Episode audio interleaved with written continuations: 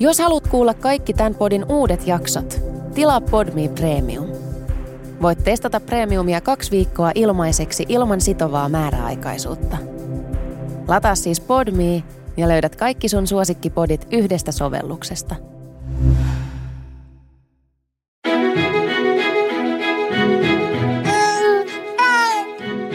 Tämä on Hey Baby.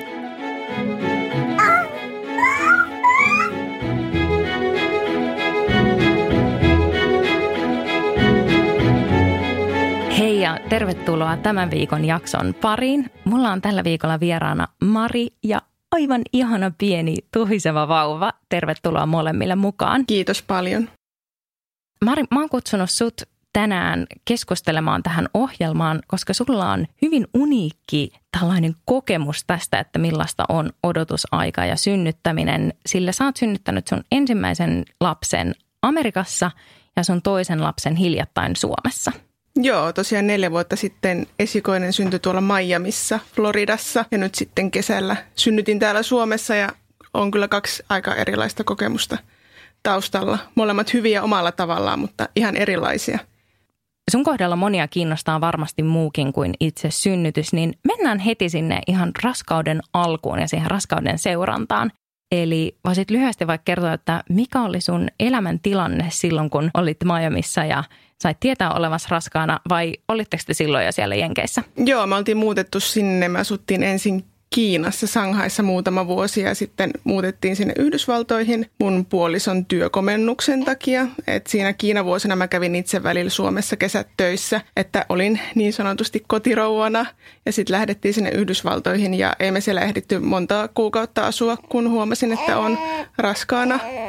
Ja siitä alkoikin sitten aikamoinen rumba, koska ensinnäkin siellä mun piti ottaa yhteyttä ensin vakuutusyhtiöön ja sitten siinä kesti vähän aikaa ja he ilmoitti mulle sairaalat, mihin mä voin ottaa yhteyttä. Eli koska mun puoliso oli siis komennuksella, niin suomalaiset työnantajat vakuuttaa työntekijät ja heidän perheensä tosi hyvin, koska eihän kukaan lähtisi ulkomaille töihin, jos pitäisi luopua Suomen terveydenhuollosta tai saisi niinku huonompaa. Niinpä, tai omasta bussista pitäisi kaikki hoitaa. Eli tavallaan kun se elämässä ekaa kertaa olet raskaana ja joudut sitten soittelemaan englanniksi vakuutusyhtiöön, niin onhan se oli aika sekoa tai tuntui vähän siltä, että mitä tässä tehdään nyt.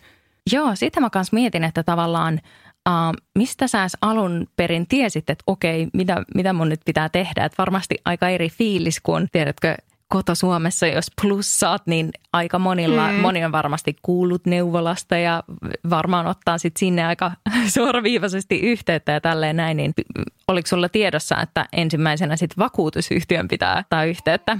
Siellä Kiinassahan, kun me oltiin, niin olin tietenkin joskus kipeä, niin tavallaan siellä oli joutunut asian kanssa välillä niin kuin tekemään jotain sen eteen, että sai hoitoa, mutta mulla oli silleen hyvä tuuri, että samassa talossa asui samanikäinen nainen, jonka puoliso oli samalla työnantajalla, että me pystyttiin vähän yhdessä pähkäilemään, että mitähän mun pitää tehdä.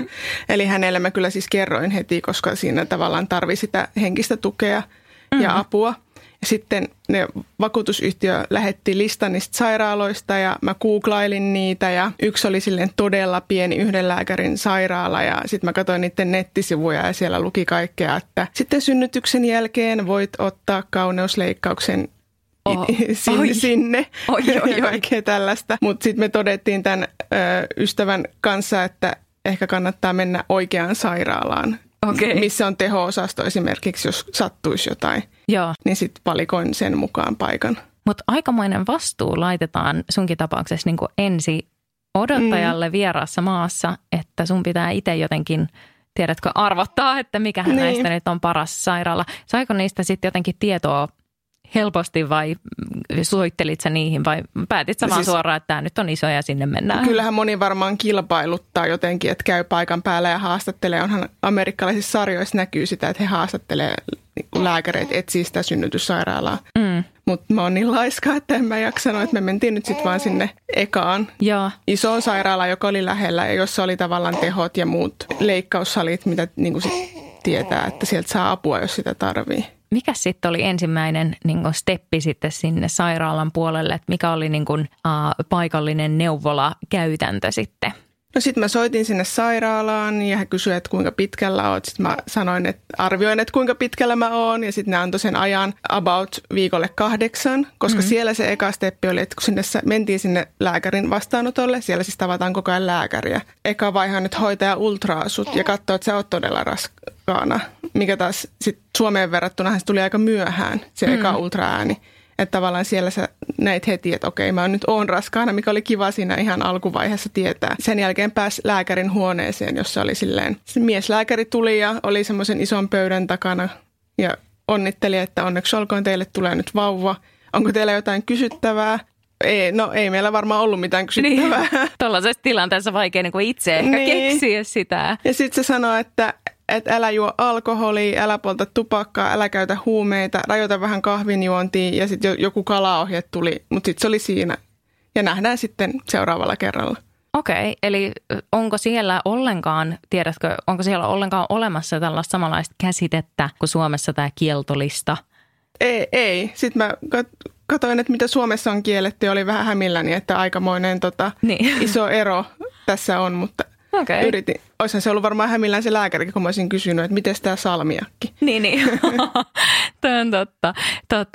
Mitäs sitten, koska oli seuraava käynti, oliko niitä käyntejä niin kuin tiuhaan vai harvoin siellä? Niitä oli kyllä kohtuullisen usein, mutta ne oli kyllä tollaisia vaan, että okei, kaikki hyvin, onko kysyttävää? Joo, ei, kiitos ja näkemiin. Että se kyllä perustuu ainakin siinä sairaalassa, missä mä olin, niin todella paljon vaan siihen lääketieteelliseen dataan. Joo. Mutta täytyy nyt muistaa, että tämä on yksi sairaala yhdessä amerikkalaisessa kaupungissa, että sille nyt mahtuu varmaan niin kuin Euroopan verran erilaisia sairaaloita, että se täytyy tässä muistaa. Mitä sitten siellä, puhuttiinko siellä tuollaisesta niin kuin synnytykseen valmentamisesta, perhevalmennuksesta, mitkä täällä on ihan rutiineja, niin oliko siellä tollaisia? Ihan loppuvaiheessa me käytiin 3 eri kurssilla, mutta ne piti maksaa itse, eli ei sisältynyt tähän hintaan. Me käytiin synnytysvalmennuksessa, joka alkoi sillä, että siellä oli paikallisen yliopiston tarjoama aamiainen ja se yliopisto tuli kertomaan, että nyt on sitten aika alkaa säästää vauvan yliopistoon. Oliko tämä tämmöinen, että tämä niin kuin lääkäri tai tämä sairaala suoraan osoitti nämä vai vaatiko nämäkin sitä, että tiedätkö teidän piti itse ottaa selvää, että... Ne oli siellä sairaalan tiloissa, että mun mielestä niin olisiko ne antanut mainokset.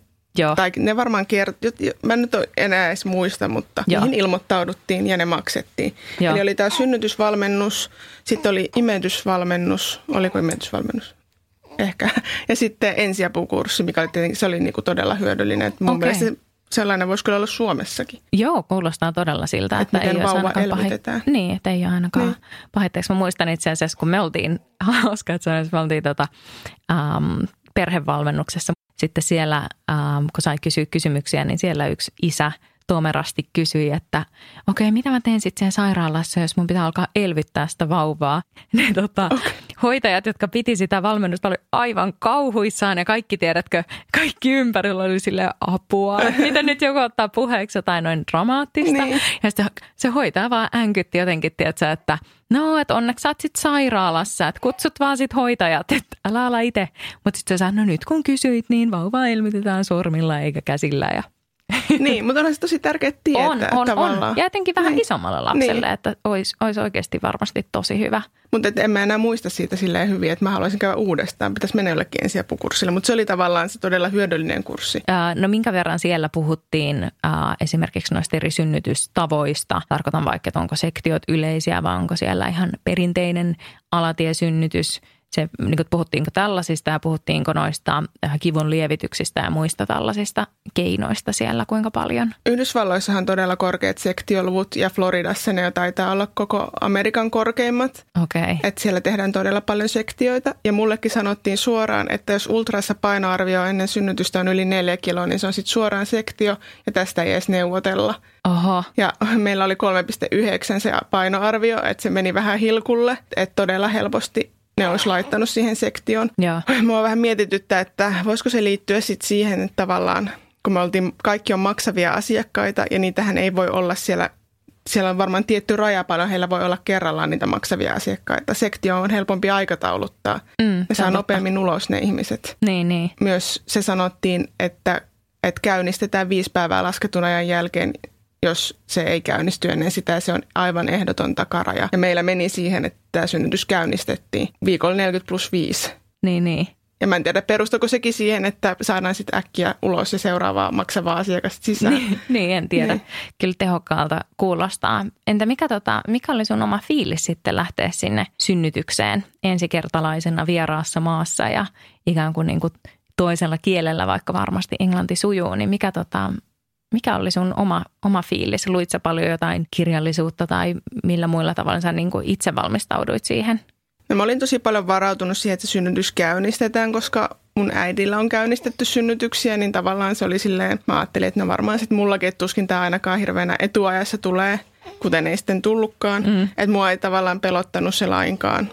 Mä en tiedä, miksi mua ei se synnyttäminen ole kummallakaan kerralla juurikaan jännittänyt, että mä yleensä stressaan kaikesta hirveänä etukäteen, mutta siitä mä en ole stressannut. Mutta toi on tosi kiva, koska just jollain voisi olla niin päinvastainen kokemus just siitä, että ei ole siellä kotimaassa ja muuta, että toi on tosi kiva. Mitäs sitten, miten tämä käynnistys, sulle annettiin sitten käynnistysaika käteen ja 40+5 astelit sinne? Joo, sitten aamulla, perjantai-aamuna sinne mentiin, oli annettu kellonaika ja no nyt mä vähän silleen puhuin läpi ja päähän, niin kuin mä sanoin, että ei mua jännittänyt, mutta mua kyllä sitten jännitti silloin aamulla. Varmasti. Niin paljon, että mä oksensin kotona. Sitten mä joudun alkaa siivoon sitä oksennusta. Sitten meillä tuli kiire sinne. Sitten mun mies ajoi vahingossa punaisia päin. Hän sai sitten sakot, kamera vähän lähti. Ja sitten ehdittiin sinne paikalle. Ja sitten mentiin sinne ja he löi tipan käteen. Se on käsittääkseni, he käynnisti sen sillä oksitosiinilla saman tien. Ja saman tien se alkoi aika voimakkaana tuntua ne supistukset. Ja sitten niin kysyit, haluatko epiduraalin? Mä sanoin, että voin mä ottaa. Sitten sain heti sen epiduraalin. Okei. Että mies heitettiin tässä vaiheessa ulos, kun ne sanoi, että täällä on liikaa pyörtyy miehet tämän epiduraalin aikana, että meepä aamiaiselle tuonne alakertaan. Ihan totta. Joo. Ja se mies lähti. Joo. Hän totteli. Ei se saanut olla siellä. Niin. Mutta muuten siellä oli, onko se siellä niinku tyypillistä myös, että puoliso on koko ajan synnytyksessä, paitsi epiduraalin laitto? Joo, kyllä mun kaikki he, jotka tunsin, niin kyllä oli paikan päällä, mutta monella oli myös äiti tai anoppi, koska siellä sai olla 2 ihmistä synnytyssalissa. Niin otettiin sitten koko raha edellä sinne. Se on kyllä niinku hauska ajatus myös, mutta sä et ottanut ylimääräisiä vai otitko? Ei, mä olin sopinut sen mun ystävän kanssa, että jos mun mies olisi vaikka työmatkalla eikä pääsisi, niin hän tulisi mukaan, mutta kyllä se mies sitten riitti siinä tilanteessa. No mitäs sun synnytys sitten eteni? No ne pumppasi mut niin täyteen sitten epiduraaleja, että mä en pystynyt liikuttamaan edes jalkoja, että mä en tuntenut niinku mitään. Mä makasin siinä sängyllä, pelasin Pokemon Gota, koska siinä sairaalan lähellä oli pari pokestoppia, mä pelasin sitä silloin paljon. Niin siinä sai hyviä kerättyy vaan. Joo. Perintöpokemonit siitä. Joo. Ja sitten mä nukuin välillä ja sitten mä oon hirveän kova penkkiurheilija ja se oli olympialaisten avajaispäivä ja mä mietin, että syntyyköhän se vauva ennen olympialaisia, jotka avajaiset oli ehkä 7 alkamassa paikallista aikaa. Joo. Ja viestittelin kaikille kavereille niistä olympialaisista avajaisista, ei niistä kukaan arvannut, että mä oon synnyttämässä. Niin. Paitsi ne, jotka tiesi, olin mä tietenkin parhaille kavereille kertonut siitä, mutta sitten mä makailin 8:00–3:00 siinä sängyllä ja 3:00 se hoitaja tuli sanomaan, että no nyt näyttää siltä, että voi aloittaa. Ja sitten se alettiin ponnistaa. Okei, oliko sulla tässä kohtaa yhtään palannut niin kuin tunto kroppaan? Eipä vai? Juuri. Niin, sitten vaan. Tätähän ei ikinä varmaan tehdä Suomessa, että pumpataan niin täyteen, että varmaan joku kuuntelee tätä aivan kauhuissaan. Mä kuuntelen tätä ja kauhuissaan. Mutta enhän mä tietenkin, mä olin ensisynnyttäjä, mutta ei tämä nyt tunnu missään. Niinpä, ja sitten toisaalta se, että ylipäätänsä mun mielestä synnytykseen valmistautumisessa oli niin kuin, että just vaikka se kipu tai mitkään tällaiset, niin eihän sitä kukaan pysty kuvitella, eikä kukaan myöskään tiedä itsestään, että mikä on ne omat rajat, että minkä verran kestää ja minkä verran sit tarvii apuja tai kivun lievitystä ja tällaista, että eihän se ole mikään niin kuin päätös, että mitä niin. Sä kestät sen. Niin. Mutta toihan on toinen metodi sitten. Niin, no mä yleensä olen niin hyvin kipulääkemyönteinen, että mua ei silleen haitannut se lainkaan. Kuinka nopea oli sitten vaikka ponnistusvaihe tässä? No se kesti tosi kauan, että se oli kestänyt yli tunnin, niin sitten se lääkäri sanoi, että hän avittaa nyt, että hän käyttää imukuppia ja sillä se tuli sitten se vauva ulos. Mutta ennen kuin tämä vauva tuli ulos, niin se lääkäri oli silleen, että nyt on todella iso vauva. Ja sitten mä olin aivan kauhuissani, koska mä oon itse painanut 4,4 kiloa. Ja. Niin mä ajattelin, että nyt tulee joku 5-kiloinen. Ja sitten se oli vaan todella iso vauva. Kun se vauva tuli ulos, niin se oli edelleen, ne kaikki oli siinä todella iso vauva. Ja sitten mulla annetaan vasta syntynyt syliin, niin eihän mä tiedä, että paljon tämä painaa. Niin. Ja sitten mä pyysin mun miestä katsomaan, kun he meni punnitsemaan, että katsopa paljon se painaa. Sitten mies oli 3,6 kiloa, mutta siellä oli iso vauva. Joo, minkä pitoinen hän oli? Olisiko 53 senttiä olla. Mutta ihan kunnon. Niin, mutta keskiverto kuitenkin Suomessa 3,6, mutta siellähän oli iso vauva. Siellähän oli paikallinen nähtävyys. Niin. Mitä sitten siellä toimii tavallaan se synnytyksen jälkeinen vaihe just tuossa, että annetaanko siellä vauvan olla heti siinä rinnalla vai otetaanko siellä semmoinen steriilimeno, että heti leikataan napanuorea, heti kylvetetään ja miten siellä niinku toimeni, niin muistatko? Hän oli vähän aikaa siinä rinnalla ja sitten hän lähti mun puolison kanssa kylvetettäväksi sellaiseen vauvalaan. Tiedät sä, kun katsoo amerikkalaisia sairaaloita, kun ne vauvat on sellaisessa huoneessa, sellaisissa niinku läpinäkyvissä kopissa kaikki vierekkäin sairaalassa. Siisteissä riveissä. Joo, niin sellaiseen se meni. Mitä? Ja mitä se sitten teki siellä?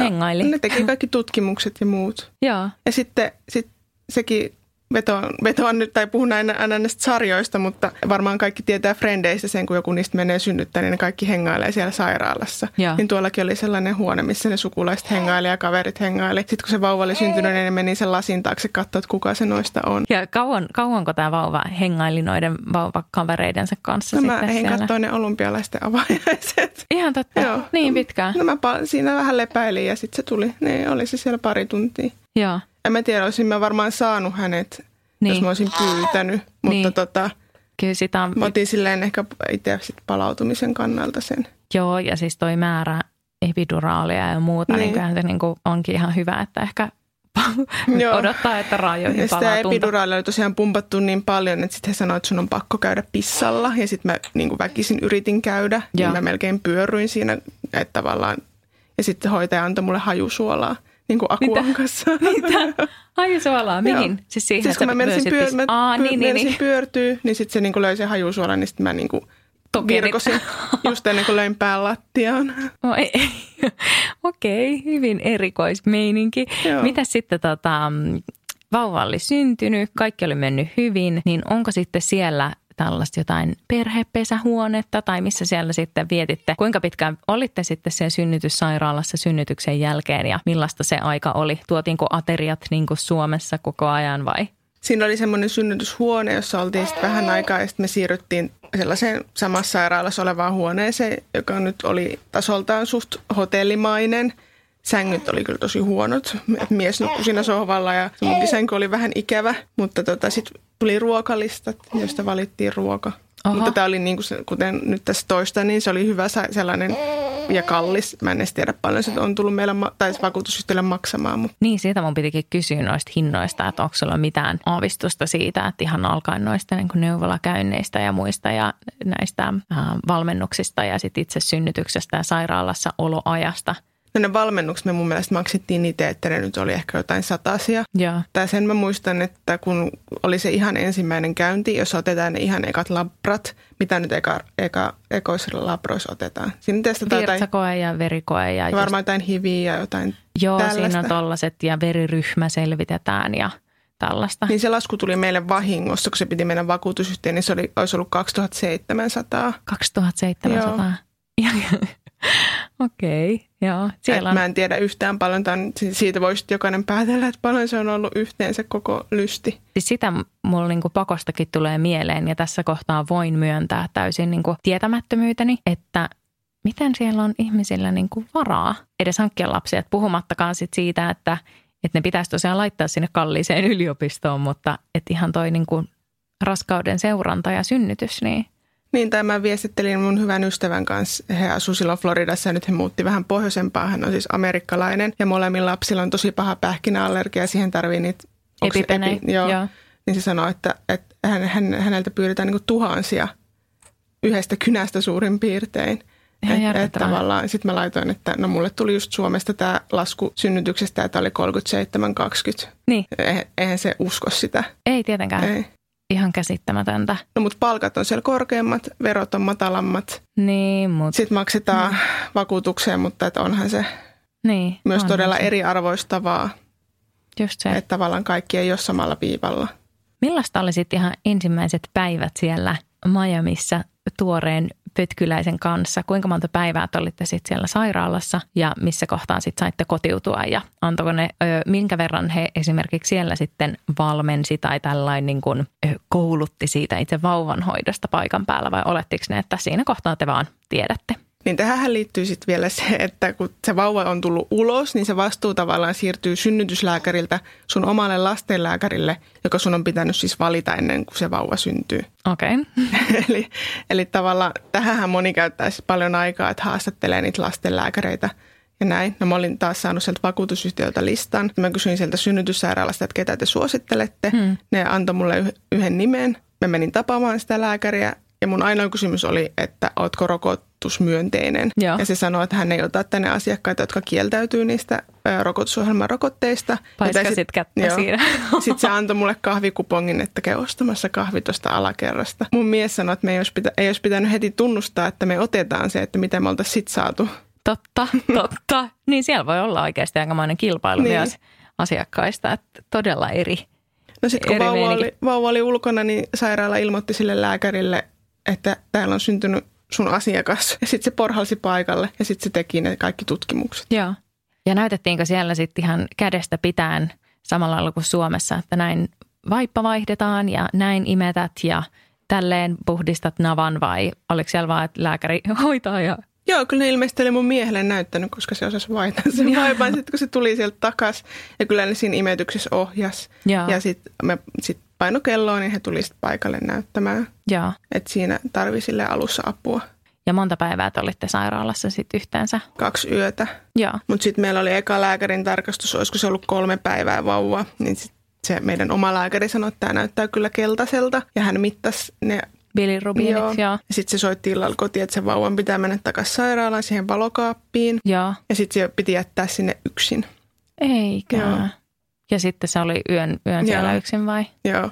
Että ei Suomessa varmaan erotettaisi tuossa vaiheessa äitiä ja vauvaa. No vaikea kuvitella. Siis sit mä muistan itse omasta synnytyksen jälkeisestä ajasta, että sitähän seurattiin tosi tarkkaan sitä bilirubiinia, että mitattiin ja siinä oli tosi tarkat ne raja-arvot, että sua ei olisi päästetty varmasti niin kuin kotiin, jos ne olisi ollut yhtään silleen kiltaiseen päin tai muuta. Että. Mä olin kyllä aika hysteerinen, koska kun se vauva oli syntynyt, niin yksi asia, minkä he teki siellä sairaalassa ensitöikseen oli, että ne iski varashälyttimen vauvan nilkkaan ja ne sanoi, että älkää ottako tätä missään tapauksessa pois.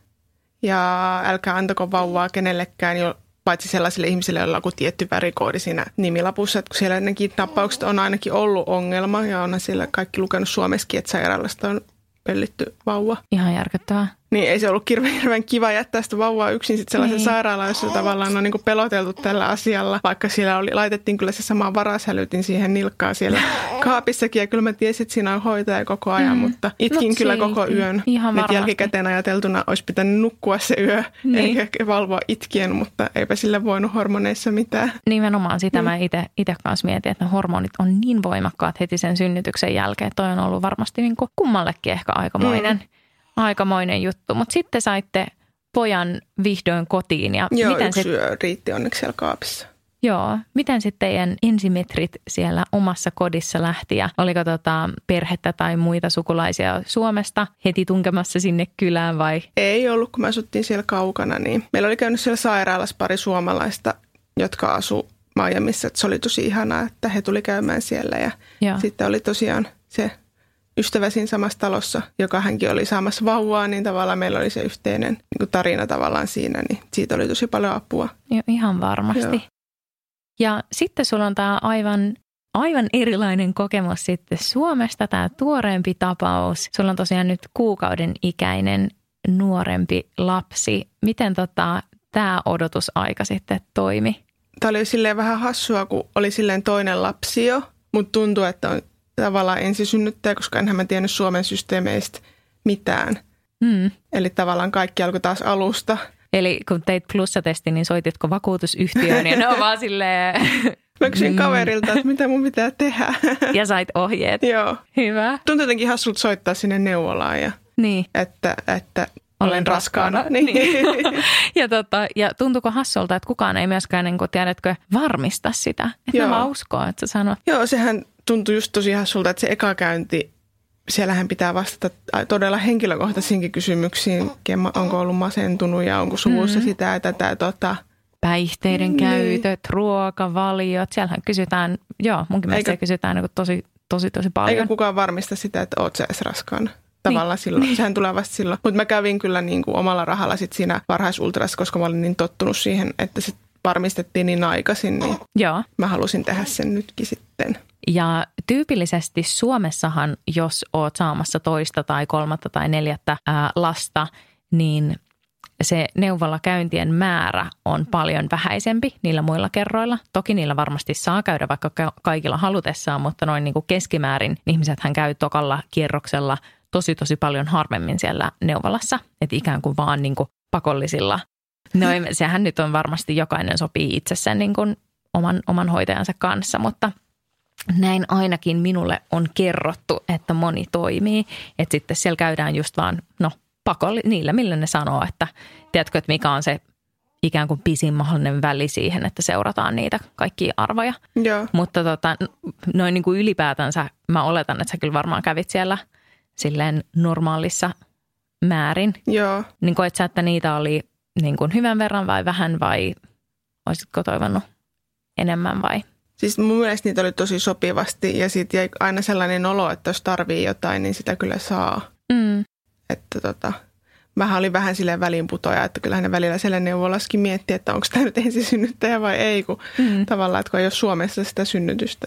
Eikä heillä ei näy missään systeemeissä, että minkälainen se mun eka synnytys on. Totta, niin tai tällaisista. Oliko muuten tuolla Jenkeissä sokerirasituskoetta? Oli, mutta sit mun piti juoda se litku kotona. Ai jaa. Ja sitten mä menin sinne testiin. Okei. Erikoista. Joo. Tai sekin niin tosi erilaista. Suomessahan on tarkat ohjeet siitä, että kun sen nesteen on juonut, niin sä et saa niin kuin liikkua. Sä et saa esimerkiksi niin kuin kävellä hirveästi tai muuta, että pitää olla niin kuin paikallaan. Ja mä joudun käymään siinä kahdesti, kun on sukurasitetta, niin tavallaan, että sekin oli ihan erilaista hommaa. Jep. Miten sitten sun ultrat meni Suomessa? Niitä on harvemmin, niitä on se kahdessa, kun kävit. Joo, ja mä ehdin just käydä siinä rakenneultrassa ennen kuin tuli sitten nämä rajoitukset, että kyllähän eihän tämäkään nyt täysin normaali suomalainen synnytysraskauskokemus ole, koska tämä pandemia nyt sotki aika tavalla asioita. Et kyllä mä välillä just sitä harmittelin, koska mä olin ajatellut, että nyt minä saan kokea toisen raskauden täällä kaikkien sukulaisten ympäröimänä ja sitten yhtäkkiä laitetaankin, että kukaan ei tavallaan sitä tavata ketään, niin se otti kyllä vähän koville. Ihan varmasti. Mitä sitten osallistuit sä täällä näihin valmennuksiin vai olettiko ne siinä kohtaa, että sä kyllä tiedät sitten jo mitä perhe-elämä on ja mitä tuleman pitää? En osallistunut. Mä olisin halunnut osallistua siihen johonkin fysioterapiahommaan, mutta siihen ei oikein löytynyt aikoja. Joo. Ja mun käsittääkseni peruttiinko kaikki tältä keväältä. Voi olla muuten. Mutta en mä kokenut, että mä olisin tarvinnutkaan mitään, mutta se on voinut olla ensisynnyttäjille kyllä aika kova isku, että niitä peruttiin mun mielestä. Joo, toi on kyllä totta. Nyt kun sanoit, niin muistan kanssa jo, että et ne on varmaan synnytysvalmennukset tällaista olisi peruttu. Joo, tosi harmi. Mutta oliko sulla sitten täällä, kävit sä jossain sitten niin kuin itsekseen jossain synnytysvalmennuksessa vai suhtauduitko vaan samoin hyvin niin kuin löysin rantein? Suhtauduin. Joo. Ja sitten sieltä tuli se toivelappunen, niin mä vaan kirjoitin kaikkeen, että haluan kaiken kivun lievityksen, mitä voitte antaa, koska se eka kokemus oli se, mutta siinähän kävi niin, että mä synnytin tämän täysin luomuna. Okei, no mennään sitten itse tämän kakkosen synnytykseen. Eli tämäkin, sä tuossa sanoit, että meni yliajalle myös tämä kaveri. Menikö? Joo. Ja mä arvasin, että se menee yliajalle, koska tosiaan eka meni ja suvusta on tätä kokemusta. Mutta sitten mä niinku ajattelin, että se olisi ihan hauska kyllä kokea sellainen niin kuin spontaanisti käynnistyvä synnytys, että saisi erilaisen kokemuksen. Niin sitten mun yksi kätilötuttu vinkkasi vyöhyketerapiasta, niin mä kävin laskettuna päivänä vyöhyketerapiassa, joka oli, tuntui tosi hyvältä. Mä ajattelin, että no aivan sama käynnistyykö se synnytys vai ei, koska se oli todella se oli vähän niin kuin hierontaa ja sai silleen rentoutukseen ja sai olla omissa ajatuksissaan. Ja sitten mä menin viikon päästä, kun olimme mennyt viikolla yli, niin uudestaan. Ja sitten se käynnistyi se synnytys melkein saman tien sen jälkeen. Se käynnistyi sitten niin, itsekseen? Mä en tiedä, kuinka paljon sillä oli vaikutusta, mutta ainakin se kroppa oli niin rentoutunut, että eihän sitä nyt haittaa ole, että sun niin kuin, oot fyysisesti hyvin rentoutuneessa tilassa. Niin se käynnistyi melkein saman tien, kun mä tulin kotiin. Mulla on tosi sama kokemus. Mä itse kävin kanssa, kävinköhän mä tuollaisessa, olikohan se osteopaatti, tämän niin kuin hoitomuodon nimi, missä mä kävin ensin. Ja sitten mä kävin tässä meidän surullisen kuuluisassa kiinalaisessa akupunktiohoidossa. Surullisen kuuluisaksi siksi, koska tuossa meidän Hey Baby 1-podcastissa, meidän synnytyskertomuksissa me kuvaillaan tätä hyvin erikoista hoitoa, mitä mulle ja Kirsikalle suositeltiin ja sitten me siellä tosiaan käytiin ja kokemus oli eeppinen. Mutta tosiaan tämä osteopatia ja akupunktio, niin mä koen kanssa ihan saman, mitä sä tuossa sanoit, että en tietenkään, tai voiko siitä kukaan sanoa, että johtuiko se nimenomaan tästä, mutta mä kanssa itse koin, että kyllä se varmasti niin kuin rentoutti ja valmisti kroppaa. Et mä jotenkin kyllä itse ajattelen kehoa silleen, että se voi olla joko jumissa tai se voi olla auki ja tällä tavalla. Ja mikä ikinä vaan edes auttaa sitä, että keho on mahdollisimman vastaanottava ja ikään kuin, toimii mahdollisimman jouhevasti, niin ehkä se vaikuttaa, mutta ei. Ehkä ei, mutta tosiaan ei siitä ainakaan haittaa ole. Mutta sulla sitten lähti heti käynnistymään sitten sen jälkeen.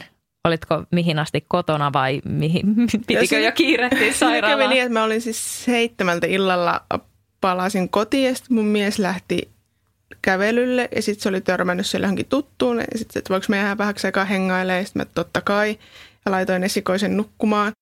Oli ollut vähän silleen, että no jotain supisteluja ehkä, mutta kun eihän mä en tiedä, minkälaisia ne oikeasti sitten on, koska mulla ei ollut sitä kokemusta siitä ekasta. Ja sitten mä laitoin mun kaverille viestiä, että minkälaisia niin supistukset on. Ja sitten no ei mulla, että mä katsoin telkkaria, että ei ollut mitään. Mutta sitten ne alkoi aika nopeasti voimistua. Ja sitten mä laitoin sille mun puolisolle viestiä, että ehkä voisi pikkuhiljaa tulla kotiin. Mä menin nukkumaan sitten, kun mies tuli kotiin 11. Ja sitten mä kellottelin, latasin sellaisen apin. Niin sitten kyllä siinä näkyy koko ajan, että minuutin kestää 10 minuutin välein. Joo. Tiesit, että kohta lähtö on lähellä. Ja mikä raskausviikko tässä kohtaa? Mitä päivää tässä kohtaa niin kuin elettiin? Eli se oli tasan viikkolasketusta. Eli niin. 41. Niin, tasan, joo. No niin. Ja oli pitänyt aika paljon vessassa ja sitten puolilta öin menin taas vessaan ja sitten kun mä nousin, niin tuli sellaisella paineella lapsivedet, että... Ei tarvinnut miettiä, että onko pissaa vai lapsivedet. Mutta mä soitin sinne sairaalaan, niin ne kyllä edelleen silloin, että no voihan se olla jotain muutakin, että oon nyt kotona niin pitkään kuin pystyt. Ehkä nekään ei tosiaan sisäistänyt sitä, että tämä ei ole sun ensimmäinen. Niin. Mutta sitten mä mietin, että mistä mä tiedän, että kuinka pitkään mä pystyn olemaan kotona. Ja vähän kun on sellainen suorittajaluonne, niin sitten on silleen, että no kyllä tässä nyt ollaan kotona. Joo. En ole vaivaksi. Niin, just se, että en ole vaivaksi, että ei nyt mennä turhaan sinne sairaalaan. Joo, musta tuntuu, mitä mä oon puhunut ystävien, tuttavien ja monien meidän podcast-kuuntelijoiden kanssa, niin tää on varmaan joku tämmöinen suomalainen nainen syndrooma. Niin. Kaikki synnyttää hampaat irvessä, on vaan siellä kotona on just silleen, en halua häiritä. Niin.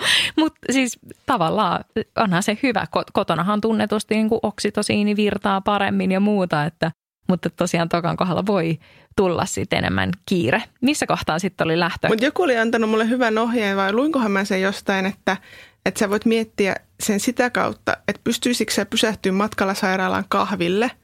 Että jos sä pystyisit niin kuin pysähtyä jonnekin kahvilaan juomaan kahvikupin, niin sitten sä pystyt olemaan vielä kotona. Toi on hyvä ja mä sain silloin aikana itse sen ohjeen, että siinä kohtaa, kun sä et pysty puhumaan sitä koko soittoa sinne sairaalaan ilman, että sun pitää tiedä, että sä kokoilla itseäsi, niin sitten on oikea hetki lähteä. Ja muistan kyllä omasta synnytyspäivästä sen, että pari puhelua sinne sairaalaan soitti, jolloin todellakin olisin voinut just jakaa jonkun kakkureseptin sinne tai muuta. Ja sitten se puhelu oli todellakin semmoinen, että sä saat 2 sanaa kerralla ja ne sanoo silleen go, go, go, go, go, että nyt vaan hyppää autoon, tuu tänne, nyt kuulee äänestä, että nyt on niin kuin todella. Mutta monelta sitten lähditte sinne sairaalaan. Esikoinenhan piti saada hoitoon, että mun mies lähti viemään häntä bussilla mun siskon luo. Ja 4-vuotias oli kyllä vaan innoissaan, että sai keskellä yötä lähteä bussiin. Että hänet oli kyllä valmennettu siihen, että tällainen tilanne saattaa tulla. Joo. Hän ei säikähtänyt lainkaan. Joo. Ja sitten mä yritin siinä vähän pakkailla kamoja ja kävin suihkussa ja sitten mä laitoin miehelle, että älä tuu bussilla takaisin, tuut kyllä nyt taksilla. Että oli vähän välimatkaa siinä. Ja koukkaa mut mukaan. Niin, että no hän tuli sitten hakemaan mut, mä asutaan tosi lähellä sairaalaa. Että siitä se taksimatka ei ollut pitkä. Että me oltiin 1:22 yöllä. Ja. Sairaalassa. Ja olin jo aika kipeä. Ja kätilö tuli ja tsekkas. Ja sitten se sanoi, että no, tämä on ihan alussa tämä synnytys. Ja sitten mä olin, että tämä ei ole niin kuin mahdollista. Mm. Ja sitten mä olin, että no saisiko niitä kipulääkkeitä. Niin. Mutta ei, kun se on niin alussa. Okei. Okay. No 2 senttiä. Siitä 2 sentistä taisi puhua, että ei tässä vaiheessa Suomessa mitään saa. Niin. Että se oli kyllä se tosi iso ero sitten. Kyllä, kyllä. Mitä sitten tapahtui?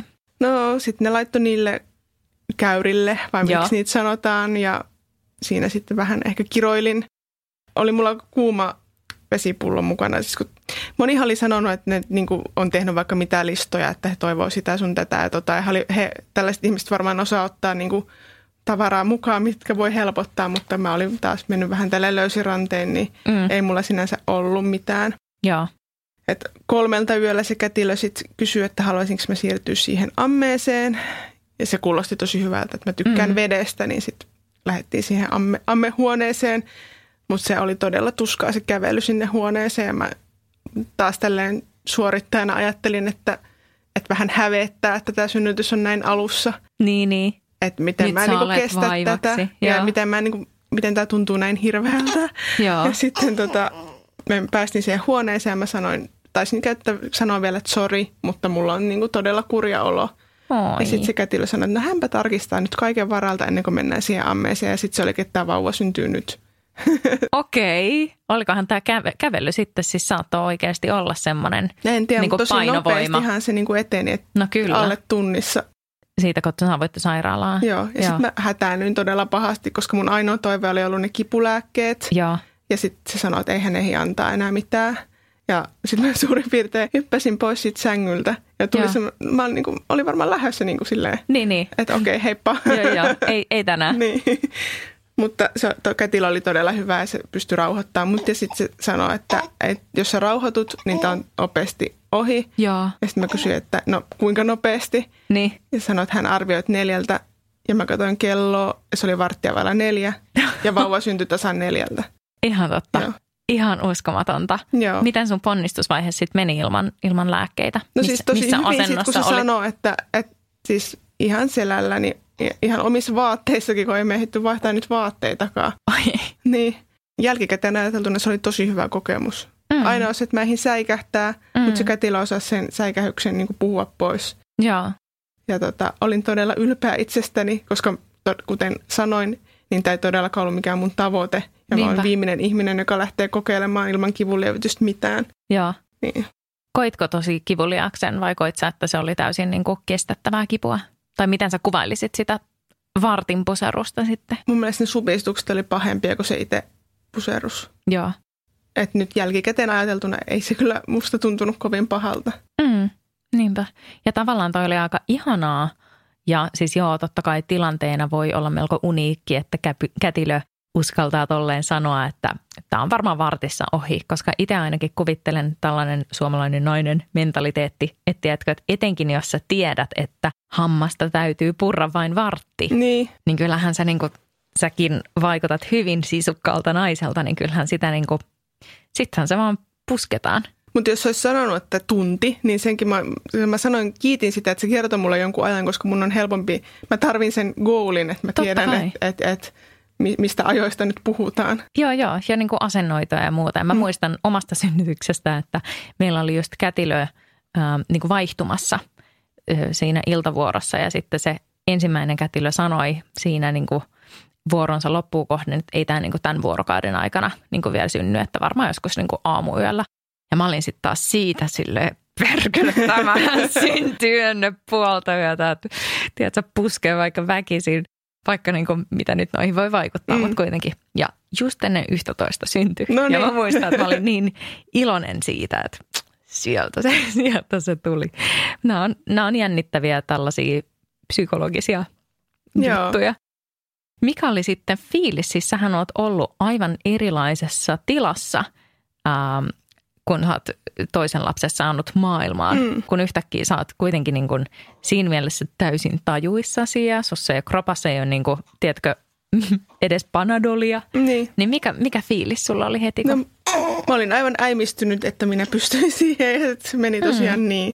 Siihen toivomuslappuun mä olin kirjoittanut joka paikkaan vaan, että kivunlievitys, ei muita toiveita, mutta kivunlievitys. Joo. Että tavallaan.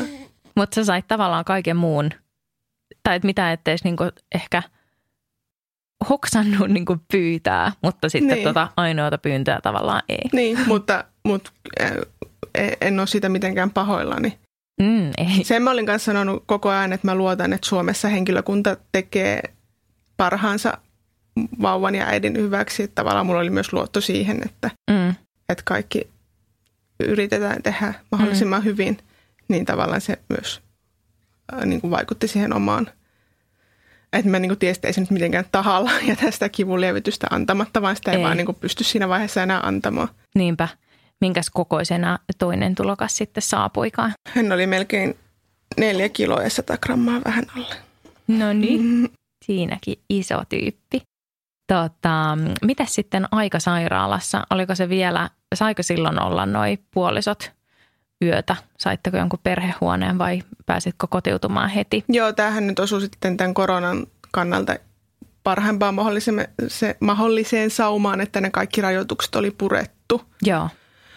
Että puoliso sai olla mukana ja hän ei olisi kyllä ehtinytkään varmaan siihen, jos olisi ollut se, mikä oli silloin keväällä, että saa tulla vasta kun on synnytyssalissa, niin sehän ei nyt kestänyt kuin tavallaan niin, vartin. Niin. Yep. Että siitä on kyllä kiitollinen. Että me oltiin 6 tuntia osastolla, mikä on se minimi, ja sitten me mentiin sinne hotelliin, perhepesähotelliin, mikä oli tosi kiva paikka. Tosi kiva. Joo. Ja olitteko te siellä? 1 yön. Joo. No niin, että tosi pikaisesti pääsitte kotiin. Ja... Joo. No, se oli kyllä oma toivekin. Joo, varmasti. Tässä vaiheessa. Joo.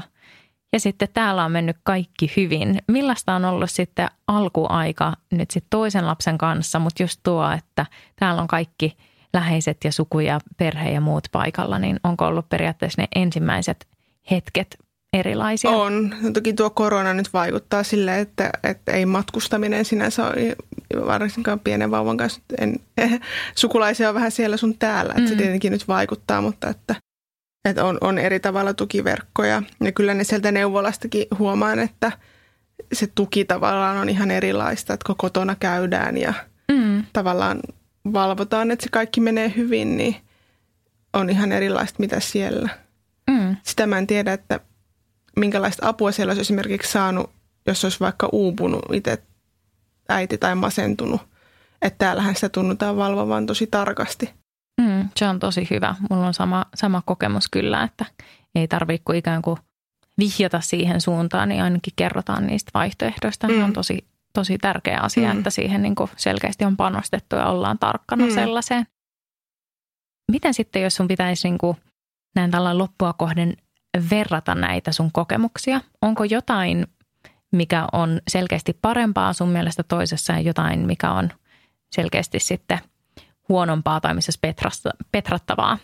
Se, mikä mulle jäi sieltä Yhdysvalloista positiivisena mieleen, mikä tavallaan on jäänyt myös omaan takaraivoon, että niissä valmennuksissa korostettiin sitä, että muistakaa, että teillä on parisuhde ollut ennen tätä vauvaa ja te olette yksilöitä ollut ennen tätä vauvaa, että pitäkää huoli, että teillä on nämä molemmat myös sen vauvan saannin jälkeen. Eli siellä oli kova korostus siitä, että ei saa unohtaa parisuhdetta eikä minänsä. Ja mä tajusin sen sitten käytännössä, kun yksi pari, johon me tutustuttiin synnytysvalmennuksessa, niin he oli treffeillä viikkoa synnytyksen jälkeen, että se lapsi oli hoidossa. Okei, en mä nyt sitä sano, että mä itse sitä tekisin, mutta siinä mä tajusin, että, niin, että näinkin voi tosiaan sitten niin kuin toimia. Niin. Ja tavallaan toi on mun mielestä tosi arvokasta, että just toi, että en tiedä olisiko se omalla listalla myöskään, mutta kyllä mä oon huomannut, että Suomessa on hieman sitten toinen ilmapiiri siinä, että täällähän niin kuin syynätään vaikka jotain äitivaikuttajia tai jotain ihan tavan tallaajiakin siitä, että missä kohtaa on haluttu laittaa lapset hoitoon ja missä kohtaa joku on tarvinnut jonkun hotelliyön itselleen tai muuta tällaista. Tai ihan omaa aikaa tai parisuhdeaikaa. Niin mun mielestä se ei ole kauhean vaan hedelmällinen keskustelu, ei. Koska hyvinvoiva parisuhde ja hyvinvoiva niin kuin suhde itse itsensä on kuitenkin vaan ja ainoastaan sen lapsen etu. Niinpä. Että toi on aika hieno kuulla, että siellä tollaista painotetaan. Ja meidän oli pakko löytää sieltä lapsenvahti, jos me ikinä haluttiin käydä missään, koska ei meillä ollut mitään tukiverkkoja. Eli mä hommasin sieltä sitten babysitterin, mikä oli tietenkin tosi jännittävää, koska niin kuin pelottaa ja että mikä tämä ihminen on. Mutta oli tosi hyviä kokemuksia niistä.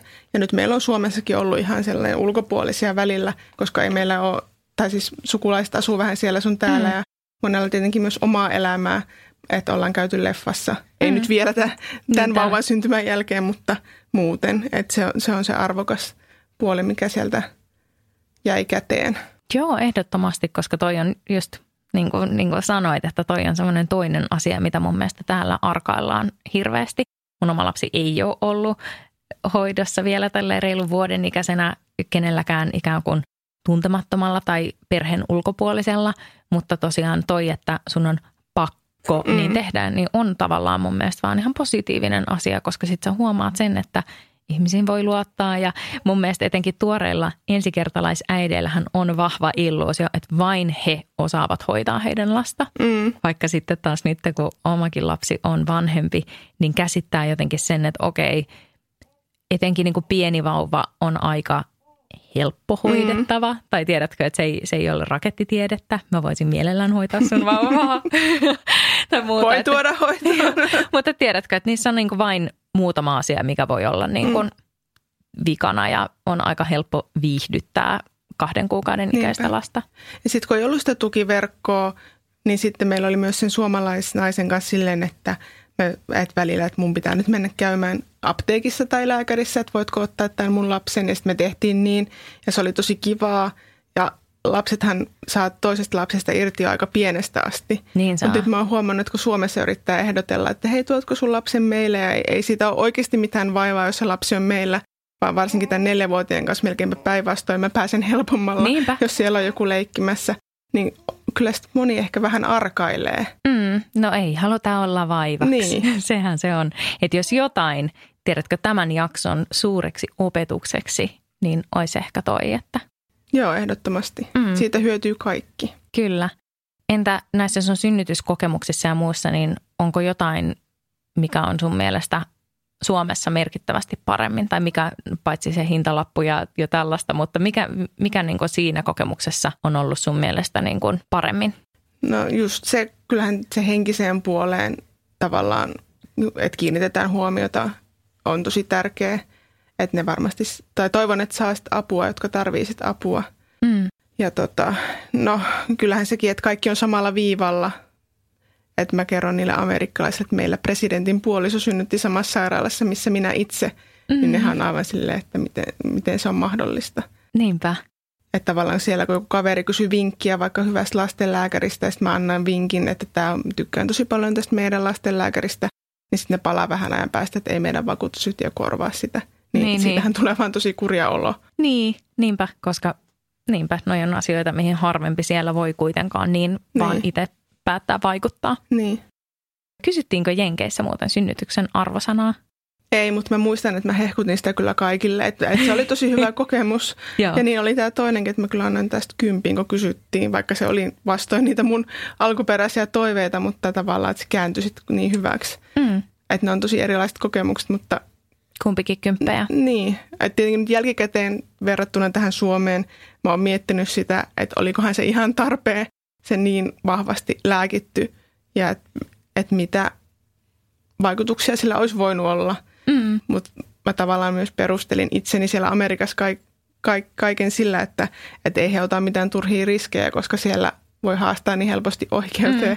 Niin, joo, vaikea kuvitella, että niin kuin kukaan leikkisi sinun tai lapsen hengellä. Että varmasti siellä mennään niin kuin turvallisissa rajoissa, mutta on tosi eri meininki meininki täällä. Ja mitä mä kuuntelin tosiaan tuota sun kertomusta tuolta Amerikasta todella silleen leukalattia rajassa, niin silti mä niin kuin arvostan ja ymmärrän sen, että sä oot siellä ja toi on se meininki, niin tiedät sä totta kai sä luotat, että he on ammattilaisia ja tää on heidän tapa. Niin ja sitten oli tutustunut paljon äiteihin, jotka synnytti siellä samassa sairaalassa ja niin. Tavallaan meillä oli ne samat kokemukset sitten sieltä. Niinpä, ja kuten synnytyksessä mun mielestä ylipäätänsä, niin kuin lopputulos ratkaisee. Niin. Mikäänhän ei mene just niin kuin on ajatellut tai toivonut, niin sä oot saanut 2 tosi hienoa kokemusta ja ihanaa lasta, niin periaatteessa mitäpä muuta voisi toivoa. Niin, ja 2 ihan erilaista. Niin, vielä se. Tarinaa riittää molemmille. No kyllä, joo, ne voi keskenään sitten miettiä. Saiko muuten, saako nykyään automaattisesti sitten jenkkipassin, jos syntyy siellä, vai onko se muutettu? Saa, ja siitä ei voi edes kieltäytyä. Tavallaan lapsi voi itse luopua siitä sitten 18-vuotiaana. Ja tosiaan sen mä voin vielä tähän kertoa, että siellähän tosiaan seuraavana päivänä synnytyksestä joku paikallisen väestörekisterikeskuksen täti toi kärräs tietokoneen huoneeseen ja käski, että nyt nimi pöytää. Ja tavallaan se nimi piti ilmoittaa siihen. Ja sitten mä olin ihan paniikissa mun miehelle, että katon nyt, että se kirjoittaa sen oikein. Totta sekin vielä. Ja sitten meni muutama viikko, niin meille tuli kirjan lapsen nimellä ja se nimi oli aivan väärin kirjoitettu. Mä olin, että ei, onko se nyt mennyt väärin jonnekin. Ja saiko vielä korjattua? Ei, mutta se oli sen kirjan lähettäjän virhe, että oli se oikein niissä syntymätodistuksissa ja muissa. Mutta et se jäi myös itsellä, että se tuntuu vähän hassulta, että Suomessa vauvat on niin 3 kuukautta ilman nimiä. Et tämäkin on nyt vaan tottumiskysymys. Mutta että tällä tulokkaalla oli nimi, ilmoitettiin kaikille viimeistään silloin, kun hän syntyi ja lähetettiin se lappunen heti sinne Suomen viranomaisille, että hän 3-viikkoisena taisi olla virallisesti nimi siellä kirjoissa, että se taitaa Suomessa olla aika varhain. Kyllä, ihan varmasti. Entä siellä ensimmäisen kohdalla, niin olitteko te osanneet tavallaan varautua tähän nimiasiaan ja muuta. Joo, se oli silleen me päätettiin se heti rakenneultrassa ja siellähän ihmiset kyllä, kun täällä saatetaan kysyä, että onko se tyttö vai poika, niin siellä ne kysyy, että onko se tyttö vai poika ja sitten ne kysyy, että mikä sen nimi on tavallaan, että se vauvalla on se nimi jo monella ennen syntymää. Sekin on jännä, koska jollain tavalla, tai eikö ole tämmöinen suomalainen sanontakin siitä jotenkin, että tavallaan nimi tekee miehen tai muuta, että se nimi jotenkin ymmärretään niin paljon siihen persoonaan ja musta tuntuu, että semmoinen aika valloillaan oleva ajatus on se, että tosi moni täällä tuntuu sanovan aina, että haluan ensin tutustua ja sitten haluan antaa sen nimen. Niin ja haluan nähdä, näyttääkö se siltä nimeltä. Niin, älä. Vaikka sitten taas, ja itsekin toimin tällä tavalla, mutta mä kyllä näen myös ton niinku jenkkitavan, totahan tehdään lukuisissa Euroopan muissa maissa myöskin, niin kyllä mä näen tuossa myös senkin, että jos sä olet sen päättänyt jo puolivälissä raskautta, että tämähän on tämä nimi, niin kyllähän sä siihen kasvat siihen nimeen ja jotenkin siihen ajatukseen. Ja siinä kohtaa, kun se syntyy, niin se on varmaan aivan päivän selvää, että se on se nimi. Joo, niin siinä kävi. Ja tosiaan, kun siihen oli tottunut, niin olisi tuntunut jotenkin absurdilta, että nyt olisi ollut kotona pitkään vauva, jota puhutellaan vauvana. Niinpä. Tavallaan, että jollain pikku lempinimellä. Niin. Mutta tämä on tälleen tottumiskysymys, mutta se jäi sieltä tavallaan sitten takaraivoon. Aika hauska. Hei, tuhannesti kiitoksia, kun pääsit ihanan pikkutyypin kanssa tänne vieraaksi. Tämä on ollut todella mielenkiintoista ja musta tuntuu, että mä oon oppinut hirveästi uutta. Ja kaikkea hyvää teidän alkutaipaleelle isona perheenä. Kiitos paljon. Kiitos.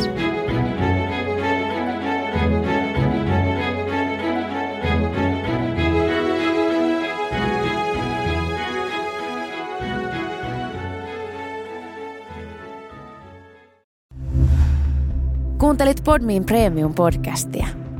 Haluatko löytää lisää samankaltaisia podeja tai vaikka ihan uusia tuttavuuksia? Lataa PodMeen sovellus App Storesta tai Google Playsta ja saat kokeilla palvelua 2 viikkoa ilmaiseksi.